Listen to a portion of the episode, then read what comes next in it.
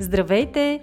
Ние сме Ваня Висарионова и Маги Пашова, а това е подкастът Мама говори, в който си говорим за всички вълнуващи теми от света на една майка. Бременност, раждане, възстановяване след раждане, хранене и движение, отглеждане на деца, управление на стреса, грижа за себе си и много други. Приятно слушане! Здравейте! Благодаря ви, че слушате подкаста Мама говори.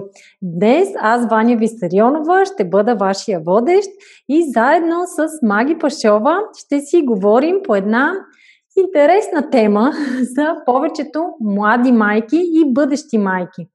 Ще си поговорим за това какво е необходимо да купиме за новороденото и за бъдещата майка.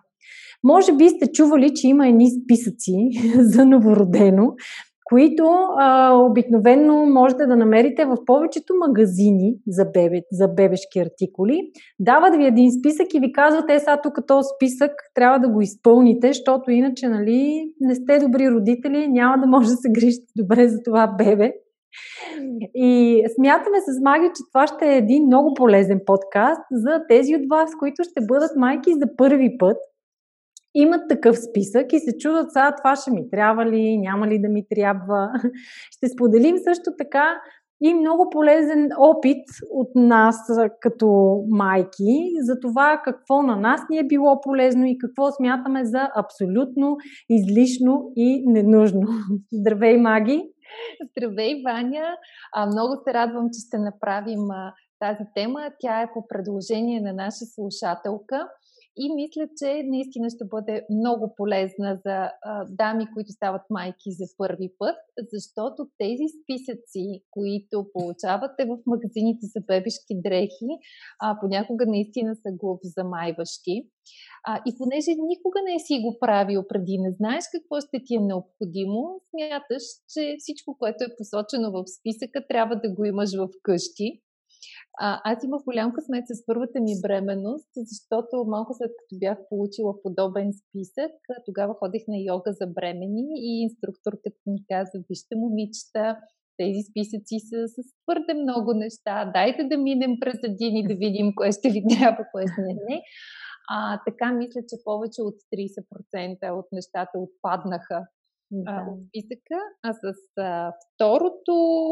А, бебе, мисля, че по-скоро купих само трийсет процента. Така че... Да.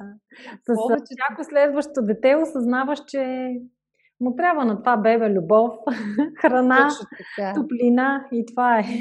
Някой друг памперс, да. Боди, но голяма част от нещата, които са в списъците или са ненужни, или пък могат да се купят в последствие, когато осъзнаете, че имате потребност от точно това нещо, а не да бързате, да се запасявате предварително. Да. Аз предлагам да започнем с първи, първият артикул, който обикновено е посочен в един такъв списък, а именно комплект за изписване. Да. Аз ще започна с моя опит. А, нали, ще ставам майка за първи път, а, чета, интересувам се и гледам сега някакви модерни комплекти за изписване. Има от Био Памук.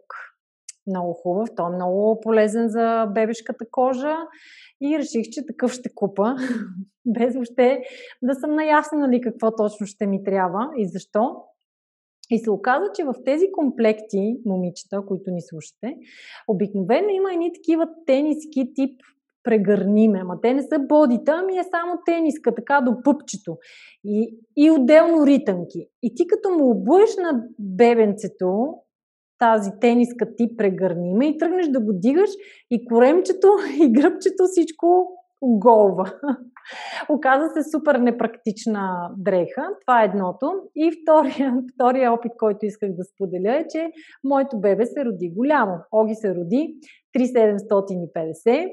А наложи се да останем десет дена в болницата и когато ни изписваха, той вече тежеше четири килограма и петдесет грама. И съответно този комплект за изписване, един път го облякохме на изписването, защото нали е комплект за изписване и може би един път след това пробвах пак да облека тениската, ама като видях как му се оголва пъпчето, се отказах и това беше. Маги, ти имаш ли комплект за изписване? Не, с нито едно от двете деца не съм имала специален комплект за изписване и смятам, че наистина са абсолютно ненужни. Ам, Дарина е зимно бебе, през зимата просто облякохме в някакъв ескимос за новородено и в одеялце. А, Максим се роди в а, много топъл септември и в деня на изписването си беше горещо с а, някакво комплектче, чисто тези най-малките бебешки боди и съответно ритънки. Си го облякох и после това комплектче може би още три-четири пъти сме го обличали преди да му умалее. Имайте предвид, че наистина в началото децата растат с дни и повечето дрехи ги обличате точно по няколко пъти. Така че ако се заредите с десет бодита, десет ритънки и така нататък за новородено, някои от тях изобщо няма да може да ги облечете. Да. Така че първите тези, които са петдесет до петдесет и шест см, се надрастват супер бързо. И за десет дена в моя случай, наистина. Да. А и наистина някои бебета се раждат а, по-големи и съответно въобще не, не им стават тези. А, а може да бъде обратния случай. Може да се роди малко по-рано бебето, да е по-мъничко. А, mm-hmm. Така че това презапасяване с десет броя бодита, седем броя ритънки, осем броя тениски и така нататък абсолютно ненужно. А, аз бих казала наистина три-четири бодита, три-четири там тип ритънки са да. Напълно достатъчни като начало. Абсолютно. А, като каза Ваня за прегърниме тениската, аз пък тук искам да обърна внимание на нещо, което а, в а, пак при новородените а, си спомням. Има бодита, които се обличат през главата, има бодита тип прегърниме, което слагаш върху а, леглото или върху повивалник, слагаш отгоре бебето, пъхаш ръчички и закопчаваш отпред на гърдичките. За, специално при новородено бебе, на което трябва да крепим главичката, този тип бодите са много по-лесни за обличане, отколкото боди, което трябва да нахлузим през главата. Mm-hmm. Аз ги препоръчвам и с, с второто бебе определено си търсих точно такива за най-малките размери. Да, да, определено са много удобни за новородени бебета този тип бодита прегърниме. Иначе на мен ми бяха много удобни, има ги в списъците, обикновено на едно от първите места, гъщеризончета или пижамки, тип пижамки, които са, нали, по-скоро за домашна употреба, като, а пък то бебето в началото предимно вкъщи седи и те са много удобни, защото не му се оголва коремчето и кръстчето, като го дигаш. Mm-hmm. И много ги ползвах. Както за през деня, така и за спане. Такъв тип гъщеризонче. Може би пак така около четири до шест броя. Според мен са напълно достатъчни, защото наистина много бързо ги израстват. Да, абсолютно. А, да продължим надолу по един стандартен списък сме отворили. Гледаме какво се препоръчва. На следващото място има буйки. Буйки. Буйки. Два броя буйки, Маги. Не. Понеже това дете сега ще хукне да ходи. Да. Може би ако е родено през зимата, нали, буйки не, но някакви по-дебели чорапки или някоя баба може да оплете едни търлички. Нещо за зимното бебе, то си ще си има ескимос. Ескимосчетата обикновено си има долу на кръчетата. Точно като, не знам как се казва. Като двоен пласт. Да. да. Mm-hmm. Като ръкавичка за кръче. да. да си го скрие. Mm-hmm. А, така че буйки, освен чисто декоративно, ако иска да си, да, да си го снимате, няма да ви трябва. Да, да. Аз си спомням, че така два или три чифта неразопаковани, директно преподарих нататъка, поверих, да. Защото още не ги бях използвала. Да, и на мен са ми подарявали, но не съм ги ползвала на практика. На мен ми беше много чудно, в списъка гледам вече надолу, а следващия артикул – ръкавички. Ми беше много чудно, бе, на това бебе, за какво са му ръкавички? Много ми беше странно. И се оказа, че всъщност ръкавиците са, защото бебетата, като са мънички, правят неконтролируеми движения и много често си драскат лицето да. с ногтите, за да не се издраскат. Но аз лично не съм ползвала. А, това е идеята на ръкавичките, но истината е, че не всяко бебе търпи да има нещо такова на ръцете. Отделно има някои бодите, които си имат на самото ръкавче, нещо подобно, което можеш да сложиш върху пръстчетата. А, така че, ако искате да, да пробвате, може да имате един-два чифта ръкавички, но малко вероятно наистина да ви трябват и да ги използвате. Да. А за шапка, какво ще кажеш? Шапка, зависимост от сезона. Много интересно, те нали казват, че а, все едно терморегулацията при децата едва ли не се осъществява през главата и затова е добре главата да е на топло. И съм виждала дори в много топли месеци на новородените на бебета новородени. да им слагат едни такива тънки шапчици. Може би и ти си виждала. Може би под От тази гледна точка, ако е по-мъничко бебето и ако трябва да седи повече на топло, по-затоплено, би имало нужда от една шапка. Да, Между другото, да, в повечето комплекти за изписване има и шапки. На, на Огнян тази шапка не му стана. Не се не сложи един път. Беше много хубава от Био Памук. Много хубава шапка, но така и не влезе в употреба. Аз всъщност с Максим съм имала няколко комплектчета. Сега не идеята с този подкаст да правим реклама на когото иде, но пък ако споменем марка, мисля, че да. няма да е проблем. Аз бях купила няколко бебешки комплектчета от Ейч енд Ем, отново биосерията а, за бебета и те си mm-hmm. вървяха с а, шапчици.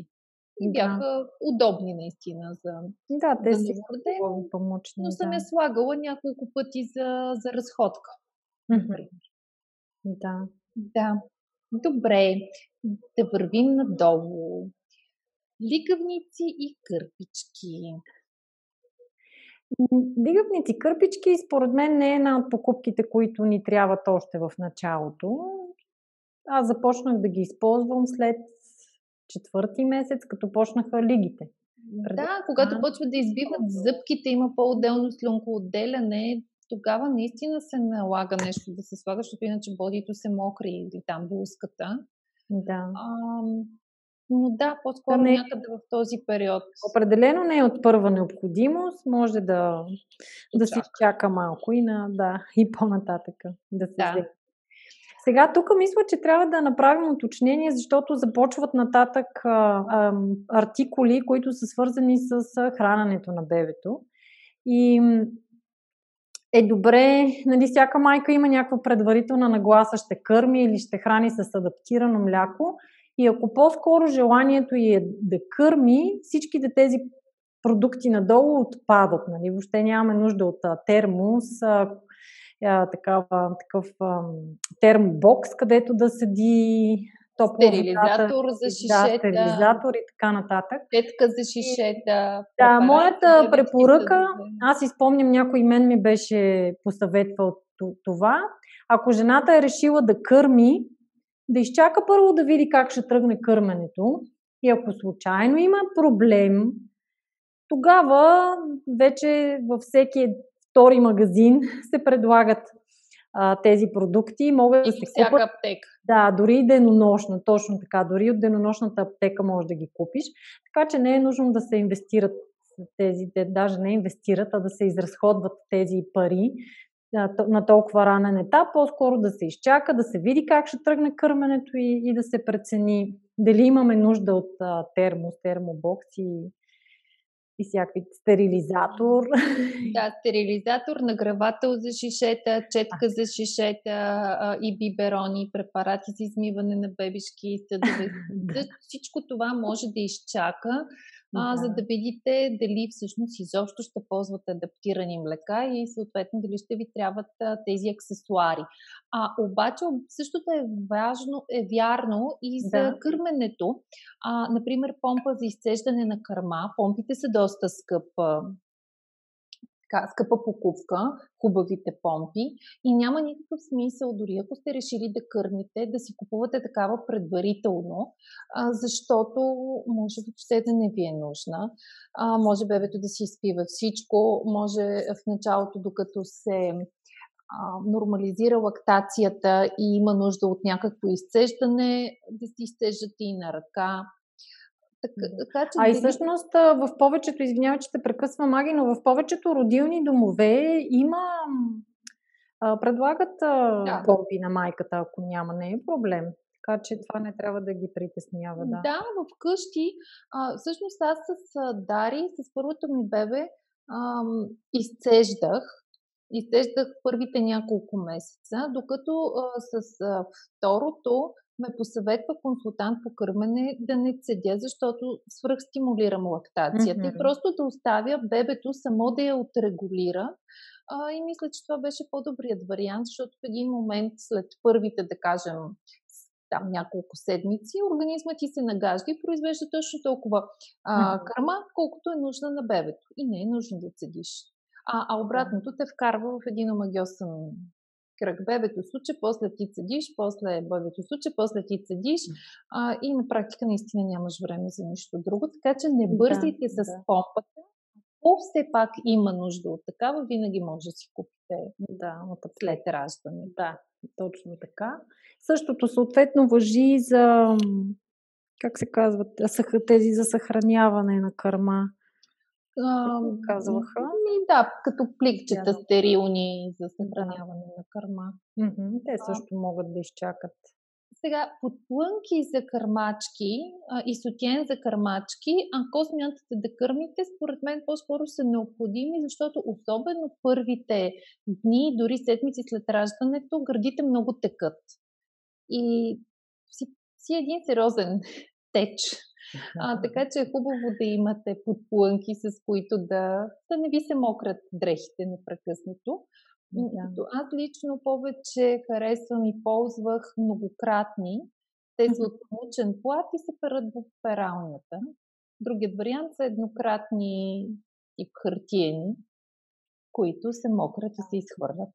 Да, и това, което аз знам и съм чувала, специално за сутиените, че е добре да се вземе един размер по-голям, защото по време на бременността, по време на бременността гърдите порастват, но след като започнете да кърмите, ще пораснат една идея повече, затова да. Нека да са един размер по-големи, за да са ви удобни. Категорично и аз подкрепям това. Да. А сега силиконови зърна за кърмене, аз лично никога не съм ползвала. Не мисля, че трябва да се купуват предварително. Ако, да. Да, ако има някакъв проблем, ако бебето не засмуква добре и разрани зърната, тогава не би трябва да се потърси спасение. Mm-hmm. То при всички случаи е добре да бъде комбинирано и с някаква консултация с консултант по кърмене, за да видите защо всъщност бебето ви разранява зърната, защото при правилно а, засукване и засмукване въобще не трябва да се стига до, до там. Но да. Отново покупка, която не е нужно да се прави предварително. Да. На мен ми се наложи да използвам такива. А, Оги беше... на шест-седем месеца и ми беше разърнил много едната гърда и тогава се наложи да ползвам, но така и не успяхме. Нито аз успях да я поставя, нито той успя да засуче през това силиконово зърно и общо mm-hmm. се оказа една излишна покупка, но понякога да налага се. Да. А крем за, крем за зърна, то, те го пишат крем за разранени зърна, но всъщност в началото гърдите и зърната са много чувствителни, защото те не са свикнали на такова внимание от страна на бебето, особено ако кърмим на поискване, което е желателно за новородено. И просто стават по-чувствителни. Та, въпросните крем, кремове с ланолин наистина облегчават тази чувствителност. Един такъв може да си вземете. Никога не се изразходва до край. На практика, това, което знам и от други майки, който е ползвал, е ползвал само първите дни и седмици. Ти да. Ползвала ли си, Ваня? Ползвах в началото, да. Малко да, ми се бяха, още в болницата даже, малко ми се бяха разранили гърдите и тогава консултант по кърмене ми каза за миси и се мъжи. и много бързо се свикнаха гърдите. Да, абсолютно. То е наистина въпрос на, на адаптиране, което отнема от няколко дни до две-три седмици. Но да кажем, за крема не сме напълно против. А, добре, влязохме тук в нещата за майката. Ако искаш, дай да ги до... прегледаме и тях и ще се върнем към а, козметиката нека... на бебето. Добре, айде и после ще говорим за козметиката. Так, така, крем за бюст. Какво прави кремът за бюст? Извиня. Ми предполагам да не ти увисват се едно гърдите. Нали, тук сега почват всякакви такива крем за бюст, крем против стри, масажно. Крем за стягане на корема. Да. Крем за уморени крака. Това много ми хареса. Да, крем да, за подпуснали очи. Такива някакви, да, пожела за, подпух, за, за да, сенки под очите. А то истината е, че в началото с новородено бебе, ако имаш време да се изкъпеш, ще си щастлива. Така че не знам кога точно ще се мажеш с отделни кремове, гърдите, корема, краката. Краката, да. А, а чая за кърмачки? Ти ползвала ли си чай? Чай за кърмачки... А, мисля, че с, да, с Дари съм пила такъв. Ама според мен всеки чай. Идеята е, че наистина имаме нужда от повече течности. Mm-hmm. И не мисля, че задължително трябва да е чай за кърмачки или че пък правят кой знае какво за стимулиране на кърмата. Да. Дойдохме до една интересна тема, а, тема артикул, възглавницата mm-hmm. за кърмене. Аз лично си бях купила, защото попаднах на някаква готина реклама, пък колко са хубави, пък е пълна с пелта, ам си шкво си и, и можеше да се ползва още по време на бременността. Според мен затова по-скоро я купих. Но се оказа, че е супер неудобно едно такова нещо, една такава възглавница, защото тези възглавници за кърмене са обикновено доста обемисти, огромни, големи, да, и тежки. И нали, от, от личен опит го казвам и като треньор, и като майка, че е много по-удобно да се използват много и малки възглавнички от дивана, които просто да вземеш, или някакви обикновени възглавници, или дори одеяло, и да си подпъхваш от тук, от там, където усещаш, че има напрежение, отколкото да вземеш една такава огромна възглавница, която да се чудиш откъде да подхванеш и в крайна сметка да не ти върши никаква работа. Ти имаш ли опит, Маги? Напълно съм съгласна. А, не, за мен се също ненужен артикул. Важното наистина е, когато кърмиш, особено ако кърмиш по-продължително време, а, да не са ти ръцете във въздуха и бебето да натежава и да предизвиква болки в а, раменете, врата и гърба, но възглавничките на дивана вършат а, напълно достатъчна работа, така че освен ако не искате, така не държите да си имате подобна възглавница, специално наречена за кърмене, според мен спокойно може да минете без нея. Абсолютно, да. Една любима тема за еластичния колан след раждане, редовно в нашата програма "Не на диастазата", и изобщо хора, които ни следят в Фейсбук страницата и се интересуват от възстановяване след раждане, ти задават въпрос за еластичните колани. Много пъти си отговаряла на него, но нека да го кажем и тук. Дали да. Са необходими? Ами теоретично не. Не е необходим. Според мен е по-скоро излишна покупка. Аз много интересно след раждането имах едно такова усещане, все едно сте срязали на две, леко като болка даже в кръста, и имах нужда да имам нещо топло около кръста и си връзвах един голям шал, по-такъв дебел. Тоест нещо, което да ви е комфортно, да ви е топло, да си връзвате около кръста и около корема е напълно достатъчно и което да не ви стяга толкова много. Проблема с тези еластични колани и гащи е, че имат много еластан вътре и съответно прекалено много стягат.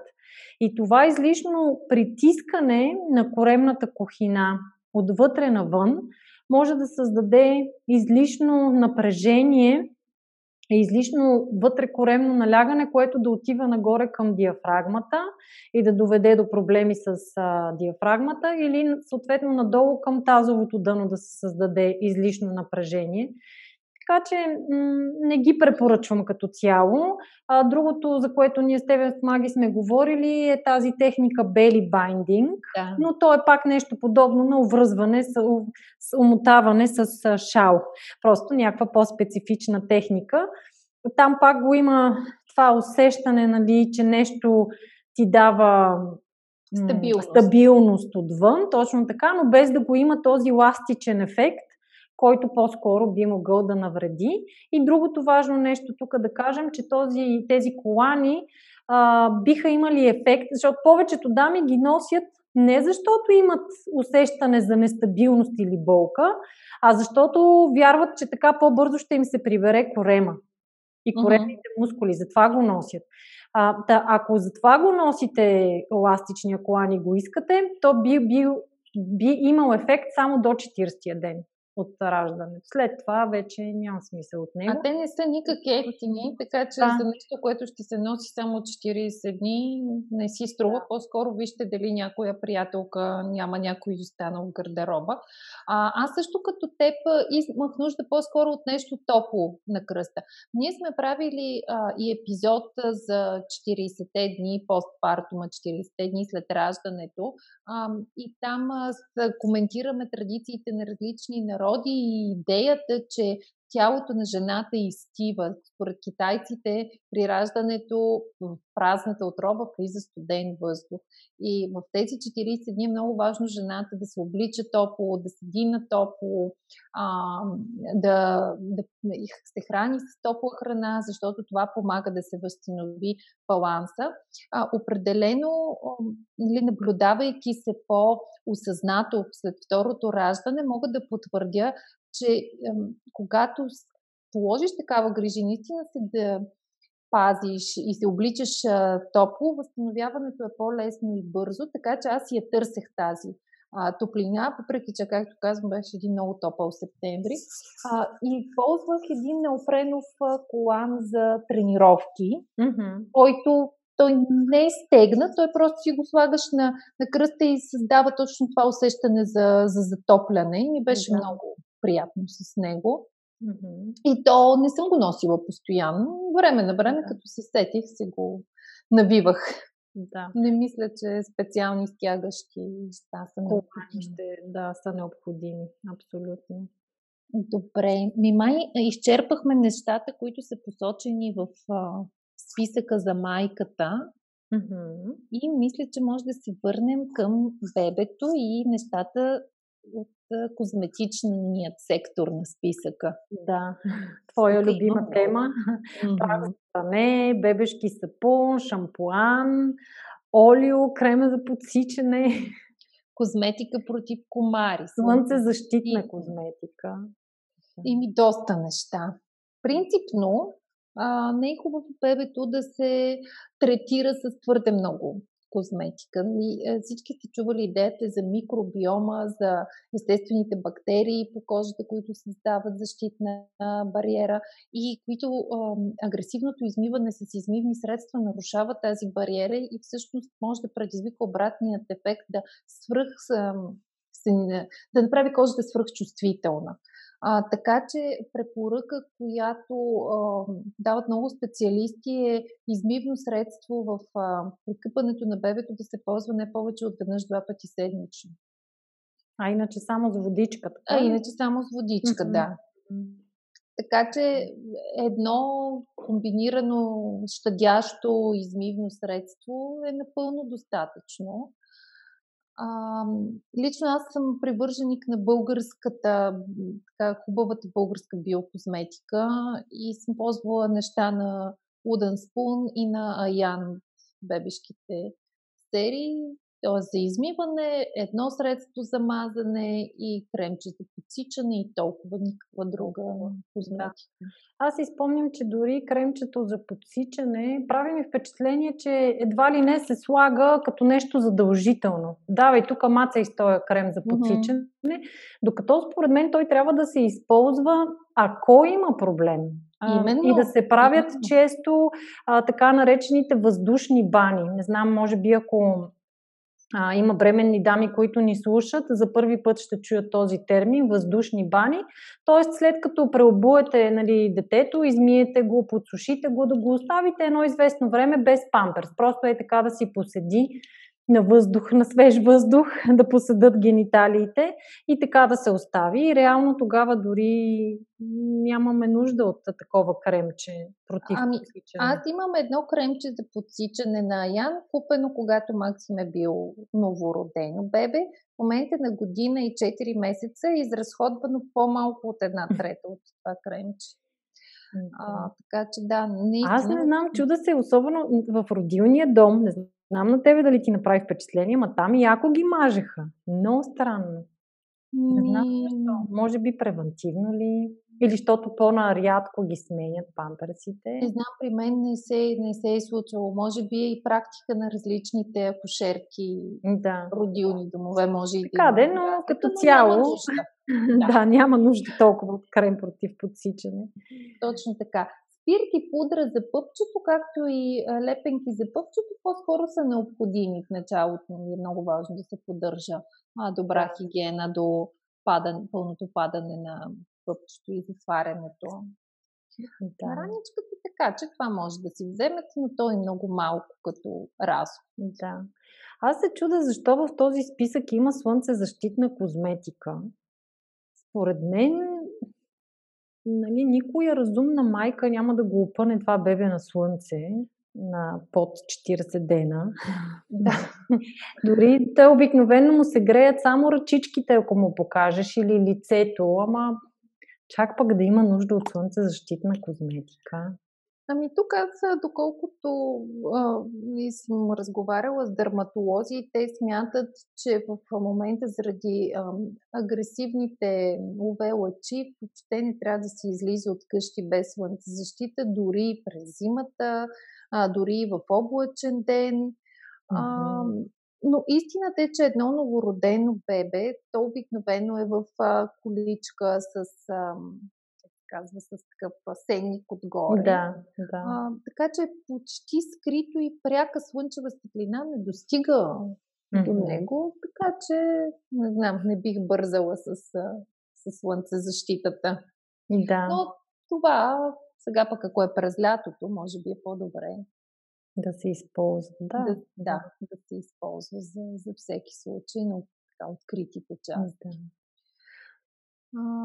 Една много любима моя тема за мокрите кърпички, да я подхвана.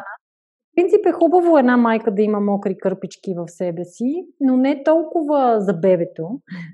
А, ако и потрябва евентуално нещо, ако се е изцапало, нещо да забърше. А, аз си спомням а, преди десет години, когато Оги беше бебе, че просто си го миех на мивката. Носих да. си винаги една малка кърпа с мен. Никой никъде не ти отказва, нали, ако си на гости или където и да е, никой няма да ти откаже да изплакнеш бебето на мивката. Просто си го плакнех. А дори съм виждала и майки в залата си носят а, такива малки памучни кърпи и вода и, и по този начин мият бебето. Въобще не използват мокри кърпички.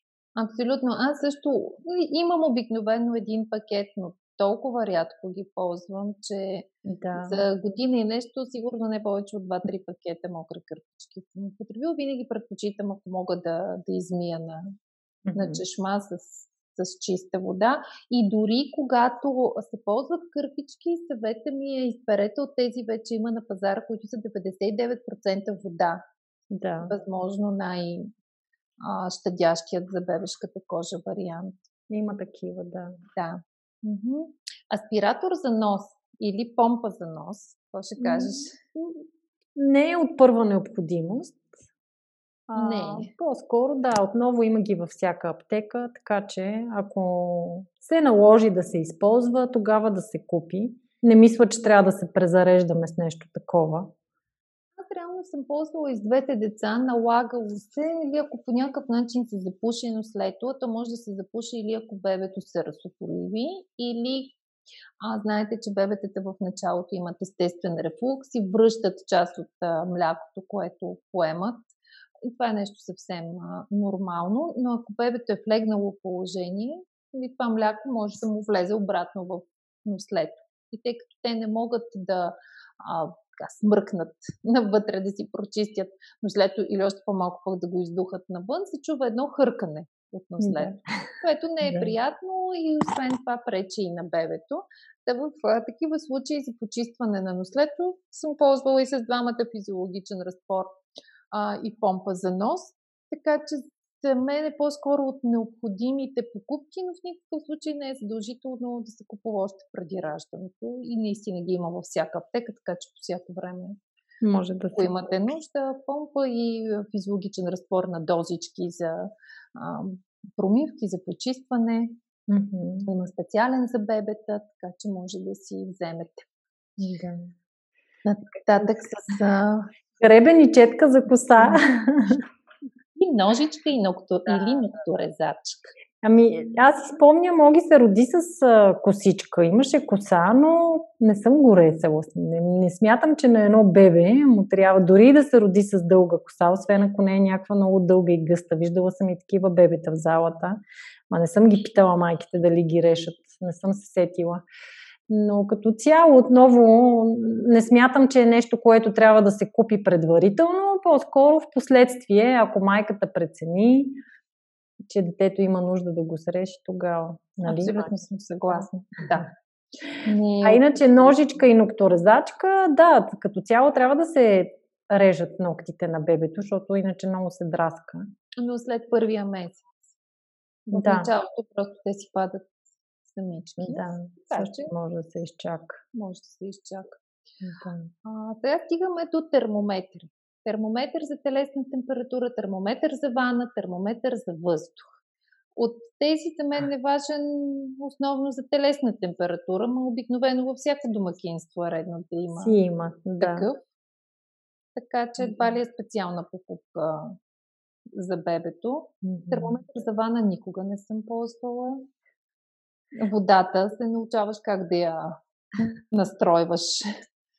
Подходящата температура, пък термометър за въздух. И аз не съм ползвала, да. Нито едно от тези двете. Да, спокойно може да тях. Дим. Сега но, тук но... за увлажнител и ионизатор може би е пак ти да разкажеш, защото имаш опит. Аз не съм ползвала нито едно от двете. Да, а, аз ще разкажа, имам интересна история, даже мисля, че в един друг епизод а, съм споменавала. Единствено а, по повод термометъра за въздух ми се иска да отворя скобата, да допълни, че е много важно бебето да не се прегрява. М- ние, понеже сме израснали така с а, подобно обгрижване, нали, винаги да сме добре облечени, да не настинем. И аз с а, първото бебе, нали, майка за първи път, и то през зимата, така го бях облякла с а, а, цяло боди, увито в одеялце, сложено в стая с работещо парно, и когато дойде а, за първи път педиатър вкъщи, веднага първото нещо, което беше направи, беше да разоблече бебето и каза, като прегрявате. Като, нали, след това вече бързо свикнах, че не да. Трябва да е свръх. Температурата в стаята около двайсет градуса е напълно достатъчна, бебето да не е твърде много облечено. Когато е новородено, а, казват а, един слой дрехи допълнително спрямо вас. А когато вече малко порасне, т.е. след периода на новороденото, може дори да е един слой по-малко от нас. Да. А, така, и да стигнем до любимият ми увлажнител за въздух и ионизатор за въздух. Това са артикули на модерната майка, които спокойно можете да си спестите. А, доколко е нужно... А, С първото ми бебе имах точно такъв епизод, в който нослето хъркаше, което явно е било от върнато мляко и е трябвало да се почисти, но аз тогава реших, че въздуха в стаята е много сух и ни трябва увлажнител. А, поръчах най-модерния възможен, с не знам какви програми, с ионизиране и така нататък. Когато го включихме, стаята се изпълни с кълбета дим, защото влажността е била достатъчна и на практика включването на уред просто е вдигнало твърде много влажността, така че се наложи бързо да се разделим с тази купка. А, на практика въздуха може да го увлажните, като сложите, на, ако е през зимата, защото обикновено тогава е сух въздуха, като сложите а, паничка с вода на парното. Да, или мокра кърпа. Или мокра кърпа. Да. И изобщо, нали, такъв тип уред за мен е определено в графата ненужно. Да, и аз не съм ползвала и не смятам, че е необходимо. И стигнахме до друга любима тема за креватчето, матраци, подложки, възглавници, всичко около да, спането. Спането. Спален комплект. Да. Обиколник за креватче. Аз си признавам, Огнян нямаше легло. Една кошара бяхме сложили за всеки случай, но така и не спа в нея. Той си спа при нас. И от нашето легло директно се премести на голямо легло. Не е имал детско креватче. Mm-hmm. Отпадна, водейки, нали, този начин на привързано родителство, при който детето спри при родителите си. Ми, според мен тук е много важно, да, много е важно каква философия си изберат да следват а, родителите и спрямо нея, съответно пък и да си купуват необходимите неща. Аз лично а, не съм привърженик на идеята дълго време бебето да спи при родителите а, и по-скоро смятам, че трябва да се отдели по-отрано, но в никакъв случай пък не осъждам някой, който а, изповядва обратното и предпочита по-дълго време да бебето да бъде при тях. Смятам, че това е абсолютно решение на, на самите родители, от, отразяващо динамиката между тях. Важно е всички да се чувстват а, комфортно. А, нашият опит а, е ле, бебешко легло, допряно до нашето, на височината на нашето, с подвижна преграда между нас и бебето, така да. Че то хем си има своето местенце, хем е близо до нас.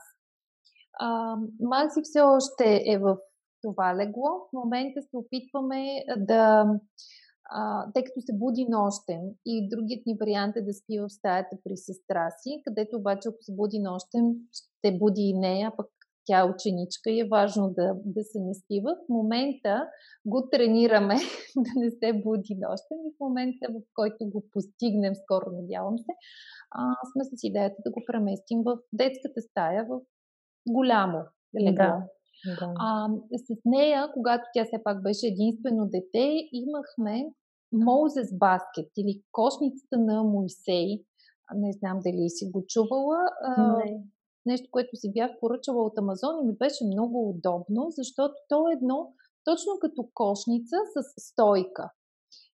Виждала бебе... съм ги, да. Да, то се води за бебета до три месеца и беше много удобно, защото можех да го сложа в спалнята, после да го преместя в хола, т.е. където съм аз, като пътуваме, можехме да си го взимаме. Наистина беше много удобно, но е до третия месец.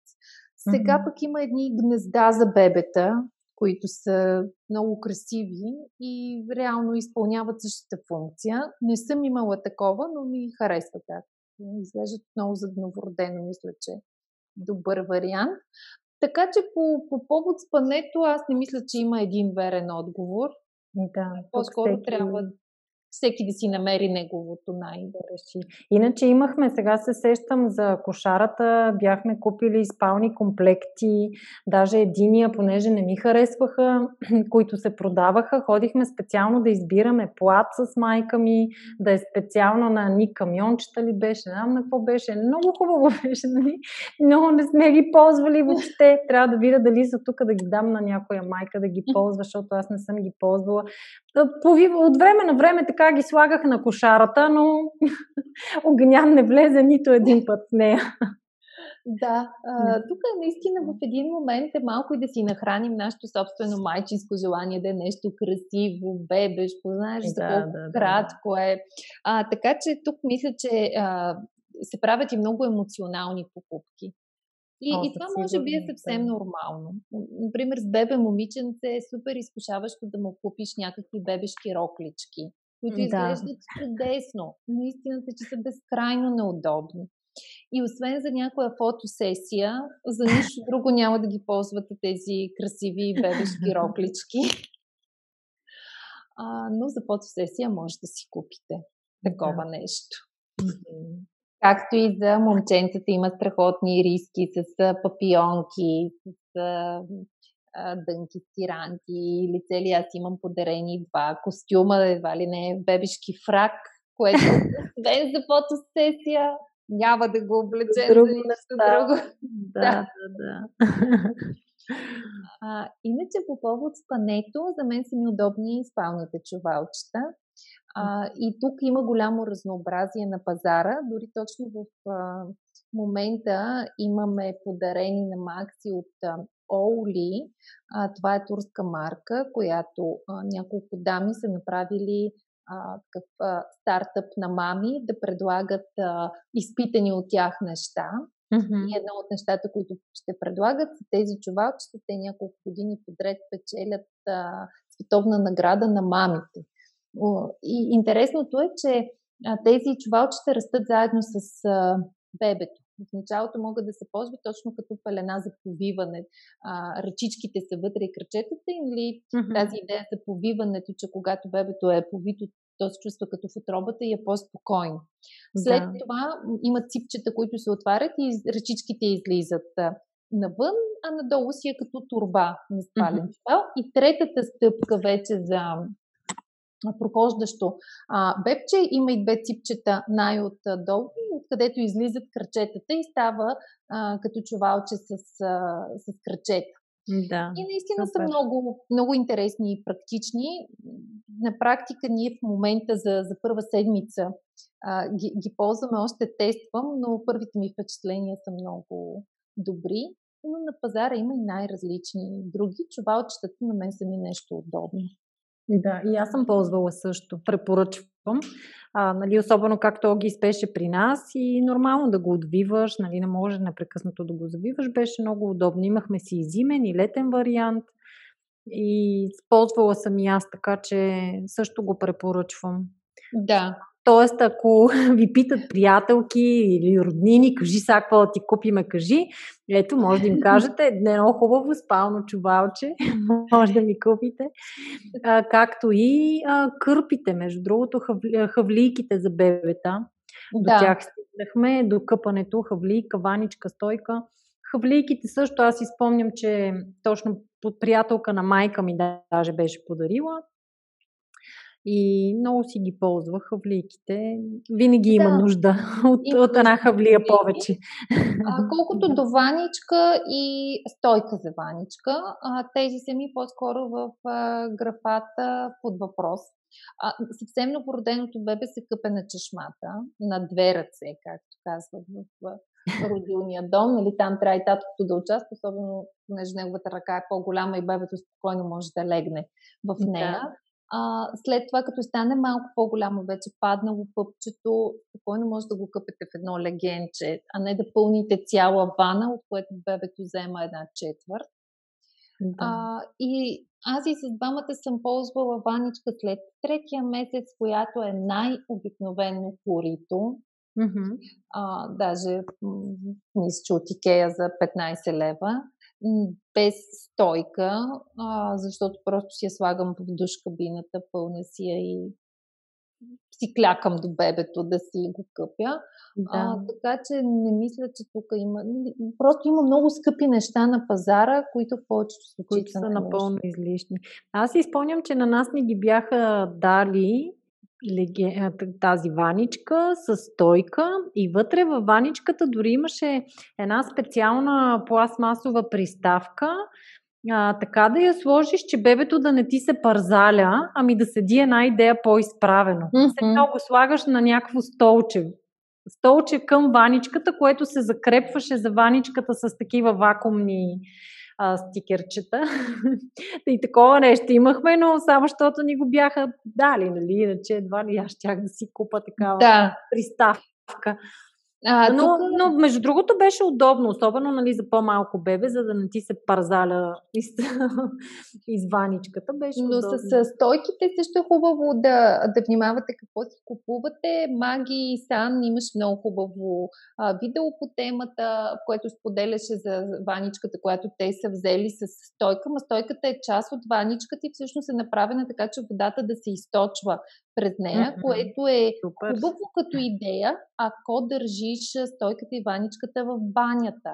Но ако имаш малка баня и идеята е, че ти ще си преместиш ваната в спалнята, на практика там няма къде да източваш вода. И става един ненужен, да, да, да. ненужно скъп артикул. Така че да. Внимавайте какво купувате. Добре, съвсем на финала какво ще имаме сред бебефон? Бебефон според зависи. Ако нали, живеят хората в голям апартамент, да. Тогава е необходимо. Да. Аз знаеш, че живея в къща, но не сме имали бебефон. Оцеляхме и без бебефон. Да, това наистина зависи от разположението на, на дома. Да, да. При нас реално ни делеше една стена и да, да не се имало нужда от... И не знам, някак си в крайна сметка толкова, за толкова кратък период ти трябват голяма част от тези артикули, че както, нали, примерно един бебефон, той ти трябва за не повече от година.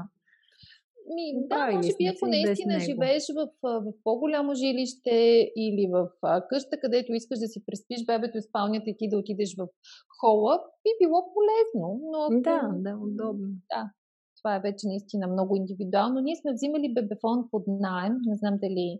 А, знаете, има сайтове за подобни артикули под наем и за едно пътуване си взехме. Оттам и си го ползвахме. Да, това е идея да се вземе под наем, да видиш реално ще ти, вър... ще ти трябва ли, ще ти върши ли работа да. Или не. Добре, и... Плот за преповиване. Да, дай да приключиме с плота за преповиване. Да. А, продават се, то реално се продават, нали, като ракла, където да слагаш дрежките на бебето и тази ракла отгоре слагаш допълнително едно донапренче и там го преповиваш бебето. Да. А, аз не съм имала такова нещо. В началото, даже на кухненския плот, много често го, преобу... го преобувахме и, и го мажехме, да. Нали, върху точно такава една донапренена подложка. И там, а след това вече като порасна и, нали, не можеш да го хванеш това бебе, а, на леглото, на земята, където смогнеш. Но и от други майки съм чувала, че реално на, на леглото е най-удобно. Като тук само да вметна за майките, когато преобувате бебето на леглото, е много важно да не се навеждате вие над него и да си товарите кръста, а по-скоро да седнете м- на леглото с а, петите под дупето, нали, да се седне се едно на коленете, да си седнете и от тази позиция да го преобувате, за да не се натоварва кръст. Това важи наистина само за малките бебета, които все още не се движат много-много, защото от един момент нататък наистина почваш да го гониш това бебе по цялата легло, за да, да, да го, да го преобуваш. Много често и прав го преобуваш. Да, изобщо и, и във въздуха, просто защото да, иначе да, да. В момента, в който го оставиш, то вече е на другия край. Да. Така че повивалника, ако взимате такъв, имайте предвид, че много за малко време ще го ползвате. Абсолютно, да. А, изчерпахме повечето неща, може би няколко, които са абсолютно задължителни. Столче и кошница за кола, ако смятате да транспортирате бебето, няма как да минете без тези артикули. Тук вече си заслужава да дадете повече пари, да купите нещо наистина качествено, нещо, което а, има всичките стандарти за, за безопасност. Така че аз бих спестила от много от изредените други неща, с които коментирахме, но а, хубаво столче и кошница за кола.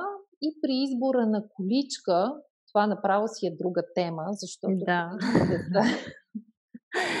Там вече пак е много индивидуално. Да, да, може наистина да направим тема за, за бебешките колички, кой какъв опит а, има, защото а, в един, кажем, град като София, където се паркира по тротоарите, няма бордюри или са високи. А, липсват да... плочки, имат дупки по тротоарите. Подлези без рампи. Изобщо предвижването да, да. С количка е голямо предизвикателство и трябва да е с... А, трябва да е стабилно и в същото време да е лека, така че изборът никак не е лесен. Да. Надявам се, че сме били полезни на нашите слушатели. Ще се радвам да ни пишете и от вашия опит, какво ви е било на вас полезно, какво смятате. Със сигурност, че трябва да си купи една майка за новороденото бебе. Или ако имате въпроси и се чудите, абе това ще ми трябва ли, няма ли да ми трябва, също може да ни пишете и ще се радваме да ни изпращате и още предложения за теми за подкаста. Както Маги каза в началото, тази тема на днешния подкаст е по ваше желание.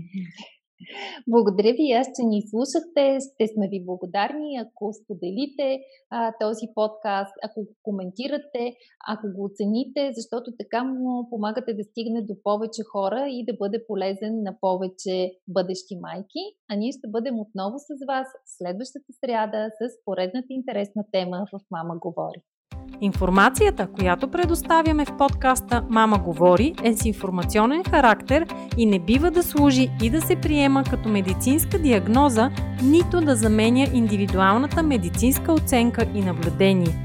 Преди да решите да се доверите на нас или други източници, свързани с диастазата, моля, консултирайте се с вашия лекар и или хирург. За повече информация посетете нашата веб страница мама съм точка би джи и се включете в нашите онлайн програми.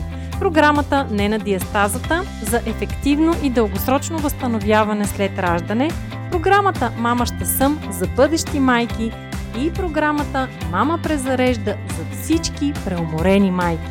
Очакваме ви онлайн!